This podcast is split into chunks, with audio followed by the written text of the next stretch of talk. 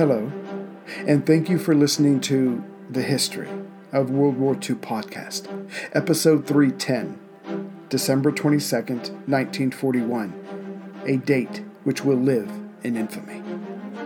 Last time, the Japanese, coming south from Formosa, were able to land troops in northern Luzon on December 10th and 11th, and this came after the thrashing General Brereton's Far East Air Force took, most notably at Clark Field on December 8th, just hours after the attack on Pearl Harbor. Following this solid start in the north was another invasion, this one on the island of Mindanao, below Luzon, on December 20th. As things stood, the majority of MacArthur's forces were trapped, left with only a fraction of the planes and naval vessels that the enemy would come with when the main attack got underway, and that was to start on December 22nd. Still, MacArthur, for his own particular reasons, was not unduly worried, perhaps as he was counting on reinforcements that were currently on their way to Brisbane, Australia, three and a half thousand miles away. As far back as 1916, American military planners, in envisioning a Japanese attack on the Philippines, decided that it was best to have a force meet the enemy on the beach to engage them there. But this would not be the all out effort. While this delaying action took place, the bulk of the island's forces would retreat down the Bataan Peninsula, maybe even to the island of Corregidor in Manila Bay, if warranted. This move would hopefully hold off the Japanese until reinforcements came, probably from Hawaii. But later, starting in 1936, when Major General George Grunert was in command of all the forces on the islands, he changed this to actively stopping the enemy right there on the beaches. And this was to be done with American forces and the Philippine scouts, elite forces highly trained and known for stamina and fierceness. But as we have seen, MacArthur was now in charge, and in fact, Grunert would leave the islands just weeks before the Japanese attacked. Overall, MacArthur kept Grunert's plan, but made tweaks that honestly made little sense given the state of local forces. First, he would have Philippine Army units meet the Japanese on the beach. To his thinking, they knew the territory. True enough, they would be highly motivated. Also true. But motivation does not stop bullets or superior tactics. As for the bulk of the general's forces, including most of the American troops, they would be in central Luzon. The plan was to still fight the enemy on the beaches, but if they should break through, hopefully there would be enough time to call up the just over 100,000 reserves. As for keeping the American troops in the middle of the island, it's possible that MacArthur was hedging his bets should the enemy land somewhere else besides Lingayen Gulf to the northwest of Manila. But the Achilles heel to this plan was again the ill trained Philippine troops who were to meet the enemy as they landed. But the problem was much worse than just a lack of training. On paper, MacArthur had access to a 120,000 manned Philippine army. This broke down to 10 undersized, specifically 7,643 men, light infantry divisions, and seven of these were on Luzon. But here is where reality came in. Most of these soldiers would have the aged Lee Enfield rifles, but of these, the extractors were defective the device that removes the spent cartridge. The locals quickly figured out how to use bamboo sticks to take out the cartridge, a timely process. This alone made these guns the equivalent of muskets from a bygone era. Only a few regiments of the Philippine divisions would have the updated semi automatic M1 rifle. Again, the defenders lacked quality equipment and enough time to become proficient in their use. And because of equipment shortages and ammunition shortages, most of the Philippine troops, when they fired their guns in battle, it was their first time. As for more substantial firepower, Each division's artillery regiment was supposed to have 24 howitzers, and they probably would by early next spring. For now, that number was a dismal two each. There was also little to no anti tank or anti aircraft guns. Thus far, defending the island, through no fault of their own, was an ill equipped mob, with guns almost as long as the men were tall, though they had not fired them yet, and barely any heavier guns for scattering the enemy infantry, tanks, or airplanes. And then there was the language barrier, and not the one between the Americans and the locals, where the former barely tolerated the latter for racist reasons. The educated Filipinos spoke English and Spanish, but after that, there were hundreds of dialects, and as the men had been pulled together from the various islands, many could not communicate with at least half of their unit, nor practically all of their officers. Thus, quick response times to emergencies, which is exactly what war is, would be impossible. All this combined, with the 21,000 or so Americans on the island, though most of them were not infantry, but rather were in artillery units, was what the general had to work with. But there was one more aspect to MacArthur's defenses that cannot be overlooked, vital as it is, and that is the idea of follow up once an order has been given. Perhaps it was the general's ego, but whereas General William Slim or General Stilwell would have checked on the progress of his men down to the squad or platoon level, MacArthur did not check on the smaller details of his command, like the language problem, the open racism of his American troops, or the lack of real training, like target practice. After all, the difference between a professional and an amateur is practice. Being a big picture man, the general had no real idea of what his men were capable of, but somehow, in his own head, his greatness, there is no other word for it, would see them through.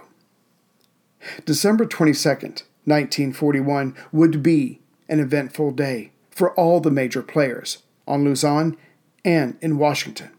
But first things first.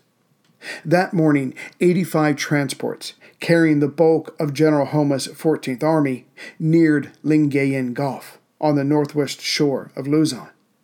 Going ashore first would be the 48th Division, minus one regiment that had landed back on December 10th further north, the 9th Infantry Regiment, and the 4th and 7th Tank Regiments though these were actually battle sized, with 36 light and 52 medium tanks, plus a large artillery contingent. Protecting this convoy were two light cruisers and 16 destroyers with other support craft. Not that the Americans had anything comparable to throw at this naval shield. And just finishing off what the invaders were coming with, General Homma would have access to the 5th Air Division, with its 189 planes of 83 various sized bombers and 34 reconnaissance planes, along with the 21st and 23rd Air Flotillas of the 11th Air Fleet, made up of 247 aircraft in total 114 fighters, 24 seaplanes, 12 reconnaissance planes, with various other aircraft. But the ace up General Homma's sleeve besides his numbers, were these particular Mitsubishi A6M2 fighters. Engineers had figured out how to add drop tanks. Thus, these amazing fighters could fly 550 miles, which made flight from Formosa to the central Philippines possible. This podcast could not exist without the help of sponsors like Yahoo Finance. When it comes to your financial future, you think you've done it all. You've saved, you've researched, you've invested all that you can. Now, you need to take those investments to the next level by using what every financial great uses Yahoo Finance. I've stressed this in my podcast about command and control, which is exactly what Yahoo Finance is. You can see all your investments and retirement accounts in one place. You can consolidate your views from multiple accounts into one hub and access the expert analysis you need to tend to your entire portfolio with confidence. Yahoo Finance has been around for more than 25 years, and they've worked things out. You've got the tools you need right at your fingertips. I open up my Yahoo Finance, and within seconds, I can see how my stocks and investments are doing. And basically, investing is all about growth. And in order to grow, you need to know what's going on. For comprehensive financial news and analysis, visit the brand behind every great investor, yahoofinance.com, the number one financial destination, yahoofinance.com. That's yahoofinance.com. MacArthur was informed that morning of some 70 to 80 transports being spotted in the Lingayen Gulf. This estimation was pretty accurate, even though the sun had yet to rise. Right away, he sent a message to Washington of the enormous tactical discrepancy he was about to face, estimating that the enemy was coming at him with 80,000 to 100,000 men. Yet, as we have seen, General Homma only had 62,000 at his disposal, half of what MacArthur had on paper. At 5:17 a.m., the landing started. By 7:30 a.m., three regiments were on the eastern Lingayen beaches. Not that everything had gone according to plan. Due to the darkness, at least at first, but more importantly, the high surf, the dampness made inoperable the invaders' radios and forced a cancellation of all heavy equipment coming to shore. A few of the landing craft had even rolled over. Now, this is hindsight, granted, but had the general put his best along the beaches where he was convinced the main enemy landings would take place, much Japanese blood could have been shed. As it was, only one Filipino unit, under the command of Major General Jonathan Wainwright, actively engaged and held up the opposing force in front of them, which was better than it sounds, for Wainwright had the 21st and the 11th Philippine divisions lined up along the 120 mile beach front of Lingayen Gulf. Yet this was only a momentary pause, besides which General Homma was too clever by half. He had already ordered his officers going ashore not to attempt a breakout this soon, as it would only serve to get them cut off and annihilated. In other words, Homma was subscribing to Shakespeare's "'Tis best to weigh the enemy more mighty than he seems." As it was, with his troops landing on the eastern shore, his first order was for them to move south and take control of the southern shore for that's where the bulk of his ships were heading to, and that's where he expected the bulk of the defenders to be. Hence, his landing troops north of this. Now that the enemy troops had landed, thus committing themselves, MacArthur made his opening opposing move. Sending 12 self propelled 75 mm guns and the 192nd Light Tank Battalion, it was hoped that they would check the enemy infantry, as nothing heavier had been spotted on the beach. However, MacArthur would cripple his own counterstroke. As Major General Jonathan Wainwright, respected by his men up and down the line, and known for his mastery of tactics, was in charge of North Luzon's defenses, these reinforcements should have been put under his command, if at the very least to avoid cross purposes. A modern saying regarding this is not having too many cooks in the kitchen. But that's exactly what the general did by not putting these forces under Wainwright, so he could maximize his response. So, as the 26th Cavalry Regiment, commanded by Lieutenant Colonel Clinton A. Pierce, reached the enemy, these Philippine scouts, highly trained, clashed with the Japanese 48th Reconnaissance Battalion. Some jumped off their horses to fight on foot, while others stayed mounted to attempt a flanking movement. It must be noted that this regiment, within the next three weeks, would engage in the last cavalry charge in U.S. history. However, being on patrol since December 8th and having to ride for miles just to reach the enemy at Damortis, about four miles south of where the enemy had first landed, the scouts were exhausted, thus easily pushed back by the invaders.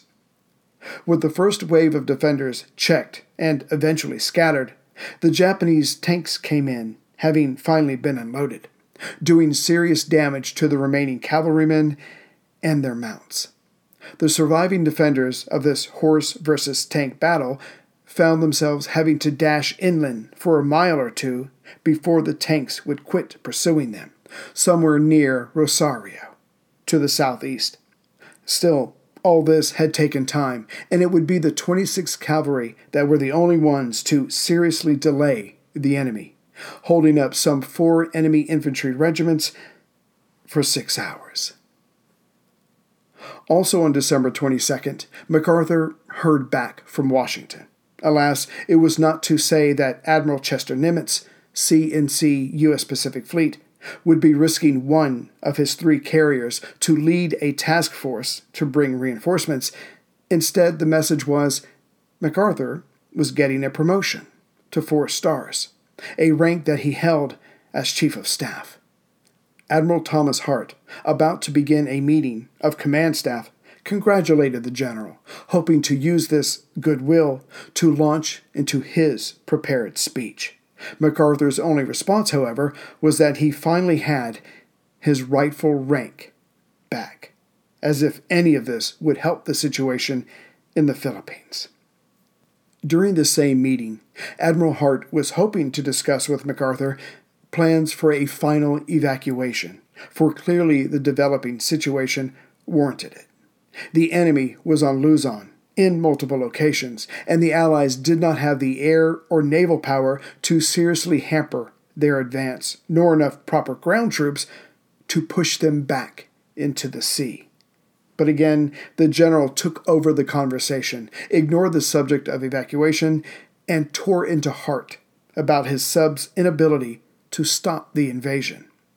This was unfair, as for during a two week period around this time, no less than 10 of Hart's subs would go hunting, and in that time they launched 28 torpedoes. Few made contact with the intended target, and of those, few detonated. Again, it was the faulty torpedoes themselves that the Americans would not completely correct for another two years. It's worth noting that Admiral Hart had known MacArthur for 40 years before this moment, and what he was seeing now did not bring him much hope. He would write of this moment Douglas knows a lot of things which are not so, and he is an able and convincing talker, a combination that spells disaster. Adding to this tale of naval woe, between December 8th and April 1st, 1942, when hostilities would mostly be over on the islands, the Asiatic fleet would sink only two enemy destroyers and 12 merchant ships. The Allies would lose many more in these days in these southeastern Asian waters. But, like MacArthur's rather undependable defensive dispositions, the Asiatic fleet's response was rather watered down. Pun intended. Again, U.S. military leaders, Army and Navy, felt confident that if the Japanese came, they would land troops in Lingayen Gulf. Then why were there so few American subs waiting there for the enemy? One of them being Lieutenant Commander Eugene B. McKinney's Salmon. Yes, his torpedoes, just like most of the others, would fail that day. Out of 66 torpedoes used by American subs, only two enemy ships were sunk in the first 24 hours of the invasion. As the combatants clashed on the shores of Lingayen Gulf, McKinney ordered his sub, Salmon, into the fray. McKinney was considered, at the ripe old age of 38, far too along in years to be aggressive. Even worse, he had taken a law degree. Thus, his superiors and his crew just knew they were sailing with a dud. But proving them all wrong, the sub still surfaced, charged at the armada while it offloaded and shielded the troops. This bold move surprised the Japanese crews, as prudence demanded the single sub leave the area. But instead of doing that, McKinney went in, got as close as he dared, as two destroyers were closing in on him, and only then did he let loose a wide spread of torpedoes. Not knowing that there was a good chance these fish were defective, the two destroyers turned away from each other and put on speed. But it was too late. Besides, McKinney had anticipated this with his spread. Both destroyers were hit. Damage was sustained by the two, but not enough to pull them out of the line. One can't help but wonder if the torpedoes had been up to snuff, would the two destroyers have ended up at the bottom of the Gulf? Further, McKinney stayed in the area as long as he dared, but when it got too hot, he took advantage of a rain squall and disappeared. That night he would return and stage surface to spy out enemy movements, even though he was spotted and harassed. Not your typical lawyer. Which leads to the next question. As there were 20 something other subs in Manila Bay waiting for God knows what, what if more of them had been with McKinney, or even better, along the north and west coasts of Luzon? Might the enemy have suffered tremendous losses even before landing their first infantrymen. True, those torpedoes may have been done as well, but the fighting spirit of the American submariners would have gained the respect of the enemy. Another sub to see action that day, in all Admiral Hart would send six other subs into the Gulf, was USS S 38 commissioned in 1923, commanded by Lieutenant Clifford H. Stony Roper, S 38 moved into the Gulf that morning of the invasion, just before sunrise. At 6:45 a.m., Stony spotted four transports coming his way, escorted by two destroyers. Having the right kind of aggressive nature the Navy liked, he waited until the targets were within 1,000 yards. At 7:10 a.m., his sub fired four bow tubes, but all missed. Reloading quickly as the destroyers, now aware of the sub's presence, started pinging to make contact, the captain stayed quiet, but close by. For whatever reason, no depth charges were released. Dancing to get into another firing position at 7:58 a.m., S-38 launched two torpedoes at a cargo ship that was at anchor. Less than a minute later, the 5,445 ton Hayo Maru erupted into flame. S 38 would have to spend the rest of the day lying on the bottom of the Gulf for this, but that night she would make good her escape. Admiral Hart, nay, the U.S. Navy, would only have one more sinking to their credit for the month of December. The next day, December 23rd, USS Seal, SS 183, would leave the Gulf and come upon the transport Hayataka Maru, just north of the Japanese landings. There, getting into position, the sub's torpedoes finally worked as designed and sent the transport to the bottom. Still, as the number of enemy ships who got away from the American subs only grew, only in time would the Navy figure out that it was the magnetic detonators that were at fault. Back at headquarters in Manila, as for not giving up the fight, MacArthur had other ideas, ideas that may yet save the day, and these he shared with General George Marshall in Washington. Why not send to Manila 230 more P 40 fighters through British held Cairo? With those, he could wipe out the enemy troops on land, harass, may even sink their transports, which would wreck their entire invasion plan.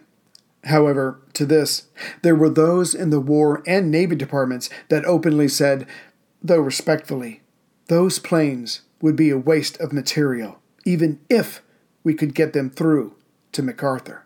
The Philippines were going to be overrun it was simply a matter of numbers, distance, and time. No, the general would have to fight with what he had, even if he would not accept that. Besides, now in the war proper, Washington had to worry about defending Pearl Harbor, Alaska, the Panama Canal, and the American West Coast.